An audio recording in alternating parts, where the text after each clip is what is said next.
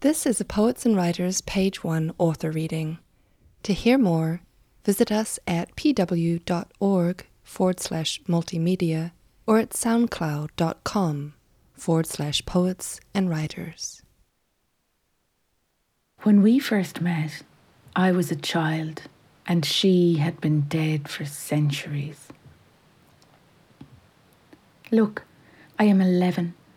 A girl who is terrible at sums and at sports. A girl given to staring out windows. A girl whose only real gift lies in daydreaming.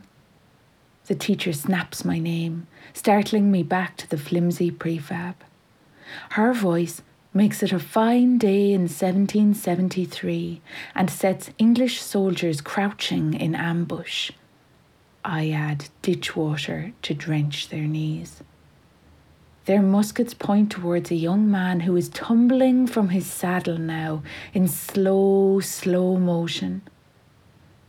A woman rides in to kneel over him, her voice rising in an antique formula of breath and syllable the teacher calls a caoineadh, a keen, to lament the dead.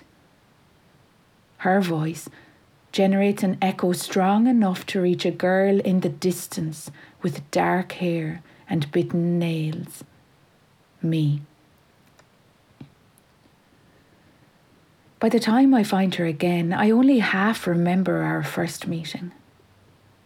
My earliest years of motherhood, in all their fatigue and awe and fretfulness, took place in various rented rooms of the inner city. Our taps always dripped, there were often rats in the yard, and the night city's glimmering made stars invisible. But when I woke to feed my first son, and then my second, I could split the curtains and see the moon between the spires. In those city rooms, I wrote a poem. I wrote another. I wrote a book.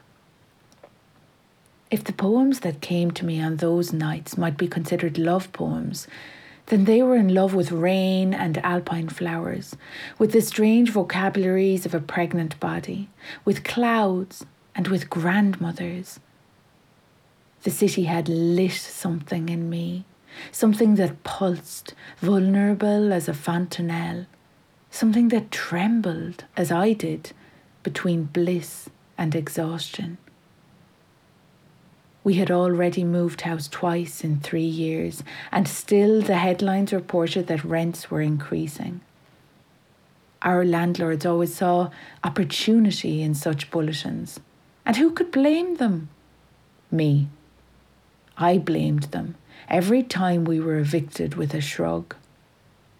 In a nearby town with lower rents, we signed a lease, then packed our car and left the city. I didn't want to go. I drove slow, my elbow wedged between our old TV and a bin bag of teddies, straining to change gear along unfamiliar roads, scanning signs for Bishopstown and Bandon, for Macroom and Blarney, until my eye tripped over a sign for Kilcrea. Kilcrea. Kilcrea.